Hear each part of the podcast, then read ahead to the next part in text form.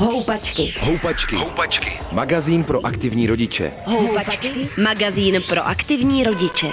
Na rádiu Wave. Pozvání do houpaček přijala Lenka Kohoutková z Centra provázení dětské kliniky Fakultní nemocnice v Hradci Králové. Dobrý den. Dobrý den. Pojďme si možná říct na začátek, co to Centrum provázení je a kde na něj můžeme narazit. Centrum provázení je vlastně pracoviště nebo, nebo spíš asi ty dva lidi vždycky, kteří fungují v té nemocnici. Je to, je to vlastně součást dětských klinik. Teďka máme centra provázení, pět rozjetých center provázení a jedno se teďka rozjíždí čerstvě v Olomouci. A je to vlastně místo, kde můžou rodiče dětí s nějakým závažným onemocněním, nebo když se třeba narodí extrémně nedonošené, nebo s nějakým zácným onemocněním, nebo jsou třeba po úraze nebo v nějakém akutním infekčním stavu, tak vlastně ty rodiče nás můžou mít k dispozici pro svoji podporu. Takže jsme tam jak, jak pro ty rodiče, tak možná i pro ty zdravotníky, že někdy je dobrý nějak nastavit dobře tu komunikaci a nějak se pěkně propojit. Takže na dětských klinikách fakultních nemocnic, zatím na šesti místech. Kdo jste?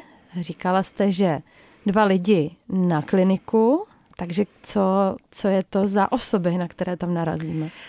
Já bych řekla asi průvodkyně nebo provázečky, nebo tak nějak já se popasovávám s tím názvem a, a e, vlastně jsme průvodkyně tou náročnou situací, kterou ta rodina e, provází. To je asi to nejvíc asi vystihuje tu naší profesi, ale musíme mít nějaký základ ve zdravotním vzdělání, musíme, musíme mít výcvik v krizové intervenci a jsme vlastně taková psychosociální podpora pro ty rodiče v tu chvíli, kdy se kolem toho jejich děťátka nebo, nebo dítěte nebo teenager děje něco náročného.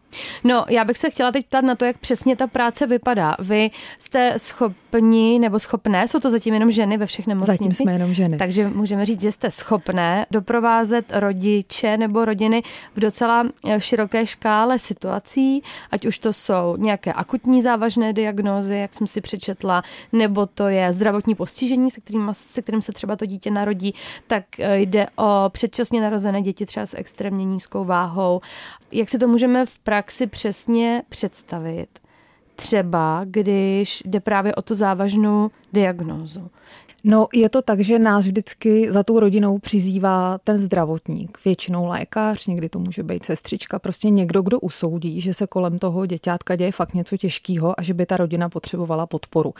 Takže nás přivolají, přivolají nás za tou rodinou, rámcově nám řeknou třeba, co se s tím děťátkem děje a vlastně nás představí té rodině, takže někdy to může být v čase, kdy ještě není jasná ta diagnóza, kdy se na ní čeká. Prostě se děje něco vážného kolem dítěte, ale ta rodina třeba ještě tu diagnózu nezná, tak už pro ten čas toho čekání. Prostě nás zavolají, představí nás té rodině, třeba nás vezmou na pokoj, nebo se scházíme v nějaké místnosti, která je pro nějaký rozhovory určená, nebo naopak třeba přijdou s tou rodinou k nám, že my v každé nemocnici máme takový jako hezký trošku neformální zázemí, takže přicházejí k nám a nějak se s tou rodinou vlastně propojíme v tu chvíli. Zároveň je strašně fajn, že ta rodina vidí, že jsme jako ve spolupráci s těmi zdravotníky a, a já tak nějak vždycky ještě za sebe dovysvětluju, co je ta moje role a teď pomalinku začínáme s tou rodinou vlastně nějak jako sdílet to, co se děje, právě třeba to čekání na tu diagnózu. Pak eh, chodíme velmi často právě do těch situací, kdy třeba ta diagnóza je známa a kdy to ty eh, lékaři sdělují té rodině, tak to je strašně jako těžký moment. Hmm.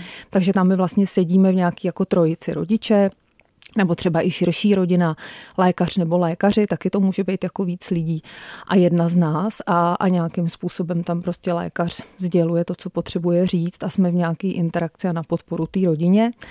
A pak většinou ten lékař třeba z této situace odchází a vrací se na to oddělení nějakým způsobem pracovat kolem toho děťátka a my tam jsme pro tu rodinu dál. Takže typicky třeba sedíme ještě hodinu, dvě teď tam probíhají ty emoce a to, co se všechno té rodině děje a my tam nějak prostě s nima jsme a pomůže, pomáháme jim to vlastně vůbec jako ustát a zpracovat možná pro ty první chvíle. Hmm.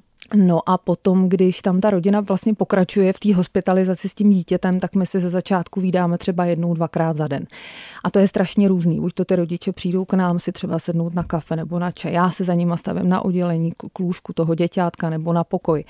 Často třeba jdem ven, že si uděláme kafe do termohrnku a jdem se projít nebo se potkáme někde na chodbě. Prostě fakt, kde je potřeba a je to takový jako neformální kontakt a řešíme takový to tady a teď a co teda hmm. teď v té nemocnici. To já si představuju, že jde třeba asi o, o diagnózy jako onkologického rázu. No, to je strašně, to je strašně jako široký. Každá nemocnice to má trošku jinak. Já si budu mluvit za Hradec a my jsme taková nejvíc jako všeho chuť.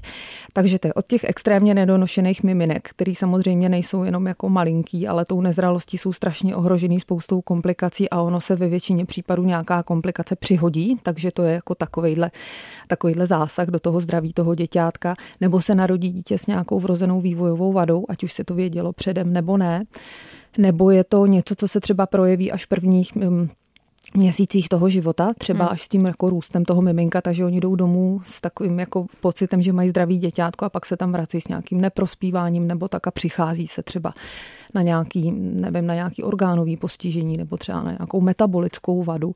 Hmm. A potom my třeba v Hradci často chodíme na jibku, kam vozej, kam vozej děti a, a teenagery po úrazech, takže vážný úrazy vážný infekční onemocnění, který, který jako skončí vlastně díky němu nebo kvůli němu to dítě na jipce. A ano, i onkologický, třeba hematoonkologický oddělení, nebo, nebo hodně, hodně, hodně často spolupracujeme s neurochirurgií, takže nádory v hlavě.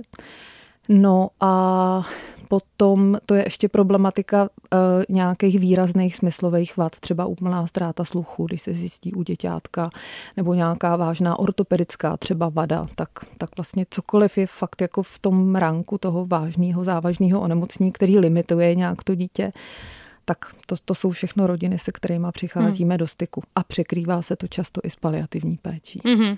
Když se vrátíme na začátek k tomu sdělování té diagnózy, a rozumím, že třeba ta role toho lékaře je tam velice jasně daná, on jako přijde a tu situaci nějak jako vysvětlí ze svého hlediska a pak odchází a co se vlastně děje a co vy můžete nabídnout v tu chvíli. Nebo co je potřeba, abyste udělali možná spíš. To je po každý úplně jiný. Uh, někdo potřebuje jenom, aby tam s ním někdo fakt jako poseděl v těch emocích a možná mu nějak dal najevo, že jsou vlastně přirozený, že jsou v pořádku a že si je tam může odžít. Někdo potřebuje nějakou racionální uh, podporu ve smyslu, že si třeba znova odříkává to, co slyšel, nějak si to jako rovná v hlavě, nějak se v tom jako usazuje a rovná si s náma tu hlavu a ty myšlenky a přichází třeba na to, že spoustu věcí nepobral v rámci toho rozhovoru hmm. a potřebuje se třeba ještě s tím lékařem sejít. Velmi, hmm. velmi. Hmm tam se pobere těch informací jako do 5% v rámci toho rozhovoru a, a možná ještě ani nesouvisí s tím zdravotním stavem toho dítěte, ale může to být nějaká úplně, nevím, že zrovna přistával vrtulník a my jsme ho slyšeli zvenku nebo tak. Takže tam se ty, ty, ty lidi, kteří slyší tu závažnou zprávu, eh, pamatují hrozně moc nějakých jako faktických věcí. Uh, no, často je to otázka, a co mám teďka dělat a jak to mám jako zvládnout, jako jak to mám říct svojí mámě, jak to mám říct svojí ségře, jak se mám vrátit na pokoj a, a co mám jako říct tomu dítěti, když je to někdo, kdo už je jako parťák pro komunikaci, že to není to miminko, nebo to někdo není, nebo to není někdo třeba s nějakým kombinovaným postižením. Mm-hmm kde, kde ty otázky jako nečekáme, tak všechny tyhle ty věci. A někdy se ty rodiny ptají na takový jako uh, hodně jako daleký horizont, jako co se bude dít až, až, až a teď se ptají na to dlouhodobí. Tak ano, i proto může být prostor, ale asi ne v tu první chvíli, tak já, mně se osvědčuje se možná v těch začátcích vždycky vracet k tomu, jak zvládnout ten tu první hodinu, ten první den, ty první týdny, jak se jako dobře zorientovat v té nemocnici, jak to ustát, jak to nějak komunikovat směrem do té rodiny nebo přátel a pak pomalinku jako procházet tím, co se děje a, a možná pak se fakt jako i dívat ví do budoucna a, a tak, ale, ale nějak jako fakt si myslím, že ze začátku je nejdůležitější vůbec v té nemocnici jako vydržet a jak to tam zvládnout. Když se vás rodiče ptají, jak to teď mají jít na pokoj odkomunikovat dítěti, co jim na to řeknete? No, velmi záleží na věku toho dítěte, to je jedna věc, a na jeho zdravotním stavu, jestli se vůbec jako mm, dá komunikovat. A pak se snažím možná je povzbudit k tomu, že oni vlastně to svoje dítě stejně znají nejlíp a že už po nějakých věcech třeba i těžkých si prostě povídali.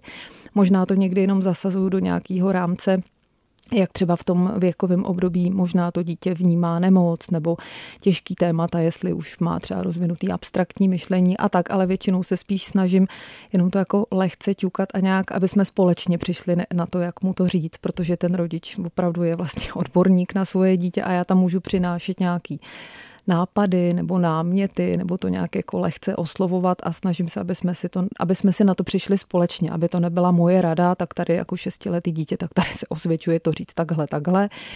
Ale nějak, když to dítě třeba neznám, protože třeba se s tou rodinou potkávám poprvé a to děťátko jsem předtím ještě nikdy neviděla, tak fakt si povídáme o tom, jaký je, co má ráda, o čem si povídají, jak třeba v rodině některé věci řešejí, nebo jak se k ním jako stavějí a pak na to nějak společně přicházíme. A že není na to určitě univerzální návod a dají se k tomu využít i různé jako knížky nebo filmy nebo něco, jak se k tomu dostat. Tak to je vždycky takový jako velký téma, hodně si o tom povídáme. No, to, to věřím.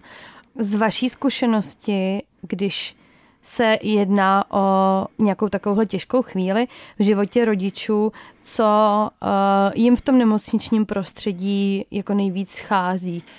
No, většinou tam je ubytovaný jenom jeden rodič s tím dítětem a strašně jim chybí ta podpora té rodiny zvenku, byť tam můžou chodit na návštěvy a třeba naše klinika jako hodně otevřená tomu, aby tam v podstatě, když nejsou zrovna žádný jako epidemie hmm. a nejsou nějaký takovýhle opatření striktní, tak tam vlastně může chodit poměrně dost lidí a, a my jako i nabádáme nebo je podporujeme v tom, aby, aby za tou rodinou chodili a aby se nějak drželi navzájem, ale to, že u většiny těch věcí v průběhu toho dne je, je jeden z těch rodičů, zatím to častěji je maminka, ale máme tam i spoustu tatínků a že tam jako musí odžít mm. ten čas průběhu dne sami, tak to je pro ně asi jako nejtěžší, mám pocit. Proto možná my tam přicházíme jako někdo, kdo nejsme ta rodina, ale nejsme ani ten zdravotník. Já třeba v Hradci my chodíme v civilu, takže se i trošku jako vybočujeme z toho, eh, z těch uniform zdravotnických a, a, a možná proto jsme pro ně nějaký jako partiáci takový jako na půli cesty a, a mít to jako komu říct, mít to komu odbrečet, mít si komu postěžovat, protože dlouhodobá hospitalizace je zároveň o strašném jako stereotypu ponorce, teď v těch jako obavách, teď tam pořád jsem, teď se mi tam točí ten personál, když mám děťátko na jípce, tak s ním ani nejsem ubytovaná, ale bydlím opatrovíš jako na pokoji s jinýma mamkama a teď mužskýho vidím odpoledne, když mě přiveze ovoce, a hoďku pobyde, on se pak možná třeba vrací za zdravejma sourozencema domů a teď já tam jsem sama a teď mi tam třeba leda, co může líst na nervy nebo si prostě nesednu s někým z personálu, tak někomu jako tohle říct.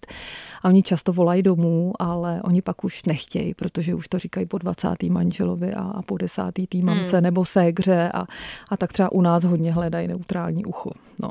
S kolika mluvíte lidmi za vaši službu, nebo, nebo jak, jak si můžeme představit tu frekvenci tohohle mm-hmm. No, my vlastně si s kolegyní rozdělujeme nějakým způsobem tu práci, aby mě, abychom měli zhruba stejně rodin, nebo když třeba víme, že je nějaká náročná a naopak třeba některá rodina, já nevím, prochází tou kliniku jenom ambulantně, tak nějak se vždycky domlouváme. Mm-hmm. Hele, máš teďka prostor, kdyby někdo zavolal, tak můžeš to vzít, nebo to beru já a tak.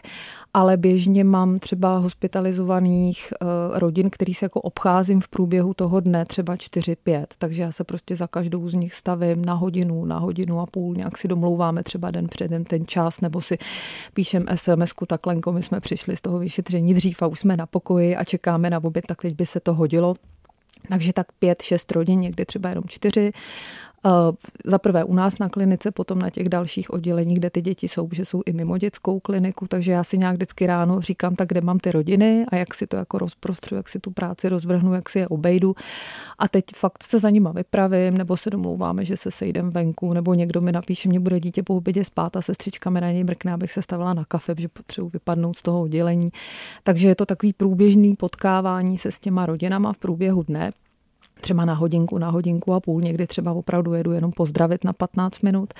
A do toho jsem na telefonu, buď to na pevný lince nebo na mobilu, protože se můžou stát i akutní věci. Nevím, v noci se narodí extrémně nedonošený miminko, Mamka se z toho jakž tak foklepe v průběhu dopoledne, taťka jí po obědě naloží na vozejk a převeze jí z porodnice k nám a zároveň už tam lékaři třeba udělali nějaké vyšetření a mají pro nějakou špatnou zprávu, možná někdy třeba i tu nejtěžší, takže volají hele, Leni, mi dneska ve dvě hodiny sem dorazí ta mamka a my si budeme povídat jako o něčem fakt těžkým, tak měla bys čas. Já říkám, jo, přijdu, takže se třeba scházíme a, a poprvé se vidím s tou rodinou až při nějakým takovýmhle povídání, takže to je strašně různorodý ta práce. Ta otázka, která mi vyskakuje v hlavě pořád dokola, eh, jak čím víc mluvíte, tak tím víc mi tam bliká, jaký to je? Jaký to je pro vás? Člověk asi nemůže jen tak jako si říct, to je práce jenom. Já to určitě jako práci nemám. Mě to zaprvé moc baví a moc těší. Uh-huh. Taky jsem se k ní nedostala, jako že bych hnedka po škole si naskotačila do takovéhle práce, ale nějak mě to k ní jako přirozeně přivedlo přes zdravotnictví a přes sociální služby a přes zkušenost pacientské organizaci to nějak jako přirozeně vygenerovalo, že se to v tom jako všechno skloubilo já to beru tak, že tam jsem v tu chvíli nějakým způsobem jako součást vlastně těch příběhů. Byť tam musím mít nastavenou hranici, kolik tam sebe do toho pouštím a kolik ne. Hmm. Ale nedovedu si představit, že bych nebyla v tu chvíli jako součástí, jenom jsem si musela dobře nastavit, jak potom z nich jako vyskakovat nebo jak se od nich odpojovat. Takže já neumím jít do toho jako neosobně a určitě do toho jdu jako mm, příměr avatar, že se prostě fakt připojím těma vlákínkama v momentě, kdy s tou rodinou jsem a v momentě, kdy je opouštím nebo když jedu domů, tak se zase jako odvakávám a nějak si s tím jako musím pracovat, aby se mi to fakt dařilo. Hmm. Neděje se vám to, že, uh, jo, že, se že jedete domů a třeba víte, že je tam jako v reální riziko, že vám třeba zemře nějaký pacient malý, mm-hmm. se kterým jako mm-hmm. jste strávila hodně času, tak uh, já bych si představila, že to nemůžete stejně trošku jako odložit. Děje se mi to, ale Neděje se mi to, neděje se mi to tak strašně často, aby mi to nějak jako zasahovalo do toho mýho nějakého jako soukromého nebo rodinného života. Za prvé mám opravdu tu cestu domů, já jedu půl hodiny autem, takže to je krásný moment, kdy já se fakt jako odcvakávám a u jedné ceduly si říkám tak a teď přemýšlím, co koupím prostě těm třem chlapům jako kýdlu a, a ladím se na ten jako domov. A to je jedna věc. A druhá věc je, že z valné většiny si ten příběh domů nepřivezu a když už si ho přivezu, tak si aspoň musím říct, aha, tak teďka seš tom jako holka osobně, tak dobře, tak tak to nechme běžet a, a dej si na to prostě nějaký čas, nejde to tak jako rychle odsvaknout, nejde se jako rychle odpojit. Často se mi to děje, když tam je nějaká paralela třeba s věkem mých dětí nebo, nebo s, nějakou, mm, s nějakou nemocí nebo diagnózou, která se mi třeba objevila jako v okolí. Ale fakt nějaká jako paralela, tak to pak jde, mm-hmm. to pak jde jako velmi blízko. Nebo když s tou rodinou strávím ne dny a týdny, ale měsíce a roky. Tak jako dlouhý příběh samozřejmě znamená, že jde jako hodně blízko. No a a když už se mi to stane, že to je blíž, tak, tak si to jako říkám vědomě, tak je to prostě tak je to v pořádku, tak si to zase jako odpracuješ. A když ses jako dlouho připojovala, tak se budeš díl, díl odpojovat. A, a když uh, to jsou třeba rodiny, které nějakým způsobem provadu až třeba do úmrtí toho dítěte, tak už jsem, uh, to se neděje často, ale už jsem třeba i pro sebe šla fakt na pohřeb tomu dítěti, protože to byl jako pro mě rozlučkový rituál, ne, že bych tam šla až tak kvůli té rodině, samozřejmě ano, protože jsme nějak se prostě propojili za ty čtyři roky velmi silně, ale zároveň jsem si to potřebovala ukončit i já, takže to bylo hmm. takový jako na půl kvůli ním a na půl kvůli mě. Já si představuju, uh, já mám jakoby zkušenost s úmrtím ne dítěte, ale v nemocničním prostředí hodně blízkého člověka a někdo, někdo takový mě tam jako strašně chyběl, jako vy, co říkáte, že děláte. Vy musíte být uh, hrozně důležitá součást potom té nejužší rodiny, se já jako představuju. Oni mě tak často berou. Oni mi fakt jako říkají, Lenko, vy jste prostě naše širší rodina. Oni mě tak hmm. berou. No, hmm, často hmm. mi říkají křesním jménem. Já si teda s těma maminkama třeba jako velmi běžně taky říkám časem eh, křesním jménem a vykáme si, a ano, berou mě jako do, šir, do širší rodiny a, hmm. a dlouho ještě potom, kdy třeba to provázení nějakým způsobem skončilo, tak mi ještě dávají vědět, jak se má a posílají fotky a nějaký videa a tak. A, jako, a, a chlubějí si vlastně tím, jak se jim hezky daří, anebo obráceně, jak prostě zvládli něco těžkého, jak se třeba odrazili dál. Takže jo, teď jsme se bavili hodně o tom, co je jako těžkýho na té práci, tak vy jste říkala, že je jako krásná, nebo že vám přijde takhle, tak kdybyste řekla proč?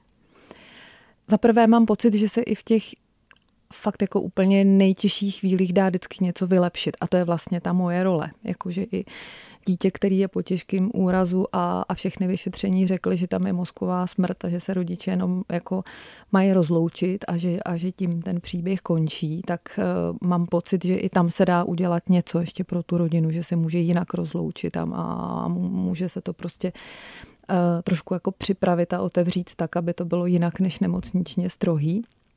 A to jsem teďka řekla, tu nejtěžší situaci. Mm, tak, tak pro mě je ta naděje v tom, že, v tom, že se to dá vždycky jako trošku vylepšit. Uh, a a já mám jako naději sama pro sebe nějak nastavenou, že to je, jak se jako vztahujem k budoucnosti, k nějaký jako smysluplnosti nebo k naději, jako že se jako vůbec můžeme k té budoucnosti vztáhnout. A mně přijde, že to je jako velká naše role, že můžeme těm rodinám pomalinku jako ukazovat, že i s nemocným děťátkem nebo s těžce handicapovaným děťátkem se dá jako žít, že to jsou jinak rozdaný karty, že ten život bude určitě jiný, ale že se to dá. Přiznat, že to bude náročný, přiznat, že to bude těžký, nabídnout tam, kdo a co všechno může té rodině k tomu pomoct, ale že se to dá a nějak jako povotevřít ty dvířka, že třeba um, dám nějaký příklad nebo příměr, nebo já nechci říkat, že řeknu tak a tahle rodina to zvládla taky, tak podívejte se, měli byste, to vůbec ne. Spíš, že tam tak drobně přináším nějaký jako střípky toho, že, že se to fakt jako dá. Mě by to možná pomohlo, když bych věděla, že jste člověk, který jako za ty roky viděl vlastně spoustu hrozně těžkých situací a když vy říkáte, že, že to je prostě možný dělat dobře. Jo, já jenom chci říct, že bych se strašně jako, nebo se chráním toho jako přirovnávat, Jasně. tak ano, znám 15 dětí s touhle diagnózou, vy jste 16 a podívejte se, těch 15 to zvládlo, za to za prvé, tak to neříkám. A za druhý, 15 těch dětí s tou diagnozou vypadá úplně jinak než to 16. Takže tam ani nedávat, protože oni se mě často ptají, a znáte takový, a kam až se posunuli, a jak až se podařilo ten vývoj jako nastartovat a jak dopadly. Tak to já úplně jako do tohohle toho vůbec nejdu a z toho jako couvám. Spíš říkám, že ten vějíř je jako hodně široký a že fakt nevíme, jak to bude vypadat, ale že se můžeme nějak společně pokusit prostě se k tomu přiblížit, k tomu, co to děťátko tam má jako nějaký svůj, jako v dobrém slova smyslu strop. No to je tím, že chceme do, znát dobrý konce. Hmm. Ty já slíbit neumím. Moc děkuju. Pozvání do Houpaček přijala Lenka Kohoutková z Centra provázení dětské kliniky Fakultní nemocnice v Hradci Králové. Děkuji, že jste přišla. Děkuji za pozvání. Houpačky. Houpačky. Magazín pro aktivní rodiče, který sebou můžeš vozit v kočárku. Přihlas se k odběru podcastu na wave.cz lomeno podcasty a poslouchej Houpačky kdykoliv a kdekoliv.